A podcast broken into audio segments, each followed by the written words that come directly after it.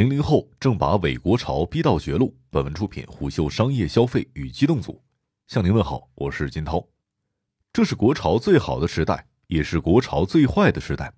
刚刚过去的双十一，零零后群体展现出了旺盛的国潮消费力。以笔墨纸砚为例，这批有着数千年历史的古风商品，未曾想到会在零零后中寻到最多知音。今年双十一，零零后笔墨纸砚交易额同比增长超过百分之百。某个有着近三百年历史的老字号，在双十一的单日交易额同比增长近百分之一百五。零零后对于国潮的喜好不止于古风商品，在某知名三 C 电商平台，零零后对于国潮手机、耳机、智能手表的交易额已经达到去年的三倍有余。部分国潮联名 IP 产品的销量同比增速近百分之两百。零零后对于国潮的情有独钟，甚至超过九零后。在二零一九年至二零二零年，九零后被视为国潮消费的主力军。当时各大平台习惯性的把一九九五至二零零九年出生的群体统称为 Z 世代，并且把 Z 世代描绘为国潮第一消费主体。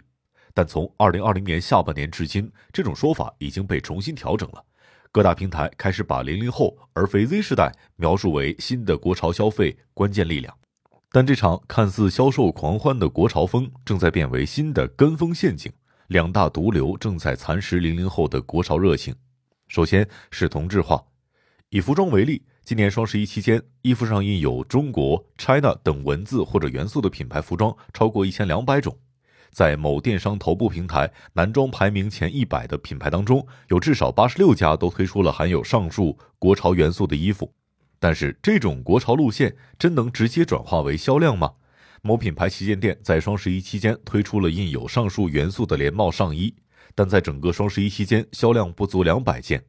某北美知名品牌也推出了印有 “China” 中国字样的衣服，但是在半个月的时间里面，该款售价不足两百元的国风上衣销量没有超过一千件。另一个让国潮热陷阱化的是国潮与国货混淆误区。一部分品牌误以为自己的国货身份天然可以吃到国潮红利。某国货品牌在今年夏天成为了流量 C 位之后，迅速陷入了流量下行区间，几乎每一天其直播间粉丝数都在下降。公开数据显示，在其最近的六十场直播当中，人均贡献销售额仅为一元左右。同质化和国货误区导致一波伪国潮商品大行其道，但零零后消费者并不买账。Z 时代潮流文化研究者 Rocky 告诉胡秀，一些做潮流消费设计的咨询策划公司，今年以来都是订单满满。但这批策划潮流的人已经开始担心伪国潮带来巨大的消费泡沫，海量的伪国潮产品涌向市场。但零零后消费者却不愿意去消化，最终可能会让一些急躁的品牌去质疑国潮战略这件事儿。人们总不会去反思自己的错误，他们总觉得错的是世界。零二年出生的潮玩重度爱好者刘子瑜，对于电商平台的首页推荐兴趣不大，他更愿意提前查阅资料之后，在电商平台通过主动寻找的方式来完成购物。这并非刘子瑜一人的消费特点。值得玩味的是，零零后相比于九零后、八零后，已经展现出了更难被种草的一面。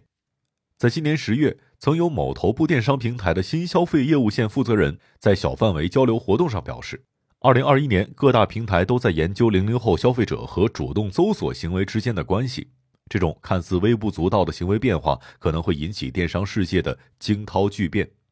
在一份红杉资本对零零后消费洞察的报告当中，零零后的两个行为特点被额外强调：零零后更习惯于主动搜索，有百分之四十四的零零后会通过这种方式完成购物；而在被推荐环节，零零后更相信来自于朋友和同学的建议。有超过百分之六十四的零零后会因此而做出消费选择，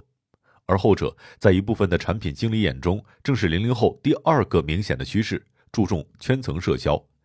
从二零一八年开始，部分即时通讯类的应用程序都针对零零后用户加强了圈层社交体验感。曾有一位供职于大厂的项目负责人告诉胡秀，对零零后而言，公寓的社交和信息对其心智的影响力在逐渐下降。零零后迫切的需要在某个更垂类、更私域化的圈子当中获得认同。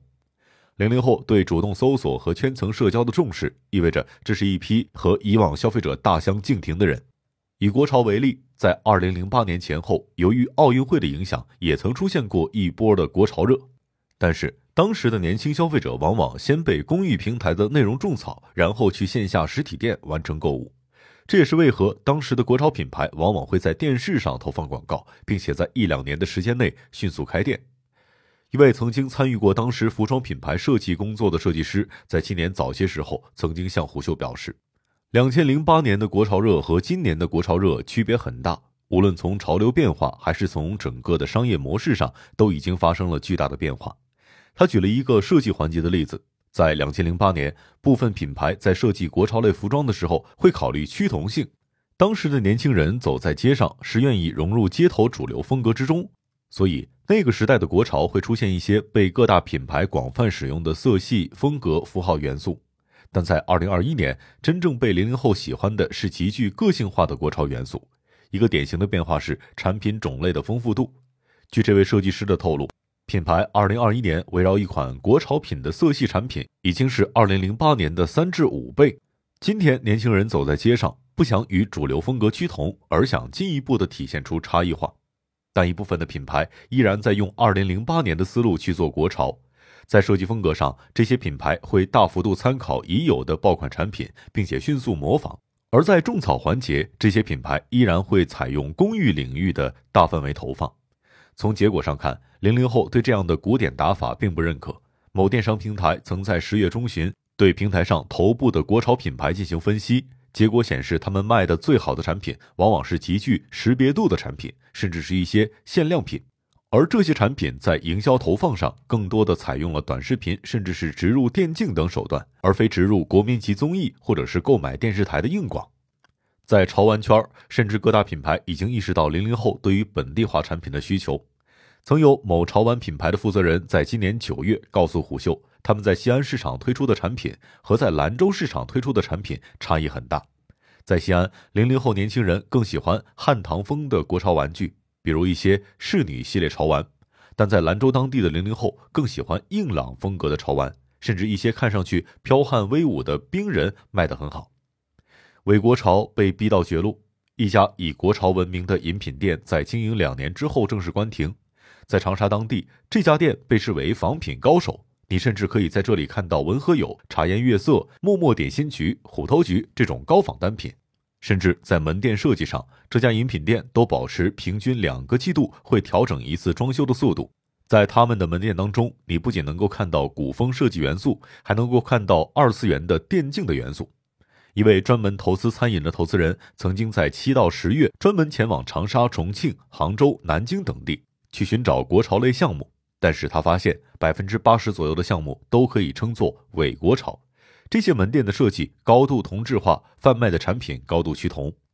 让这位投资人更为吃惊的是，这些门店的复购率极低。通过第三方调研机构，他专门收集了当地几家人气颇高的项目的客户的反馈。有将近百分之六十的消费者表示，并不会再来这些店铺。其中有一家贩卖小吃的门店，虽然有着复古的装潢和唐宋韵味的食物名字，但投资人通过委托的第三方机构专门调研了该门店旁边的垃圾区，结果发现店中几个所谓的爆款小吃剩菜率极高。一位北大的知名教授曾经告诉虎嗅。零零后这批人视野非常开阔，他们是典型的互联网原住民，更为富足的成长环境让他们的物质饥渴度略低，由此导致他们精神层面的需求更强。他们有更强的判断力、自信心，以及对圈层社交这件事儿的强烈需求。不希望获得全天下的认可，而是希望获得他们认可的人的认可。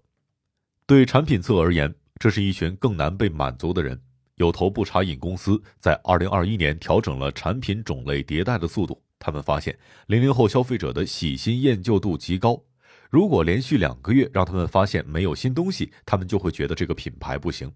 而一家连锁火锅公司的产品研发负责人曾在十月向虎嗅透露，整个研发团队几乎每天像打仗一样，他们必须有专员去盯着 B 站、抖音、小红书。一旦这帮年轻人又玩出一些什么，门店必须尽快推出相应的新品。在今年大消费赛道，人们都很担心被零零后觉得老气。一旦你的产品或者门店被他们觉得老气，你就完了。但更多品牌涌入国潮，正在让这种激烈度几何级增长。据业内人士透露，在潮玩圈，国潮系列爆款玩具会在不到三周的时间内被迅速的模仿。而在服装领域，任何品牌的国潮风格新品都会在一周之内成为行业的共识，而服装圈更快的反应速度会让这种跟风感极为明显，最终就是同质化，而且是迅速同质化。容易厌烦的零零后对这种同质化深恶痛绝。一个摆在大家面前的关键挑战是，国潮类产品的版权保护更难。一位不愿具名的品牌设计总监在今年九月份告诉胡秀。之所以古风类国潮如此盛行，原因之一正在于因为版权的模糊。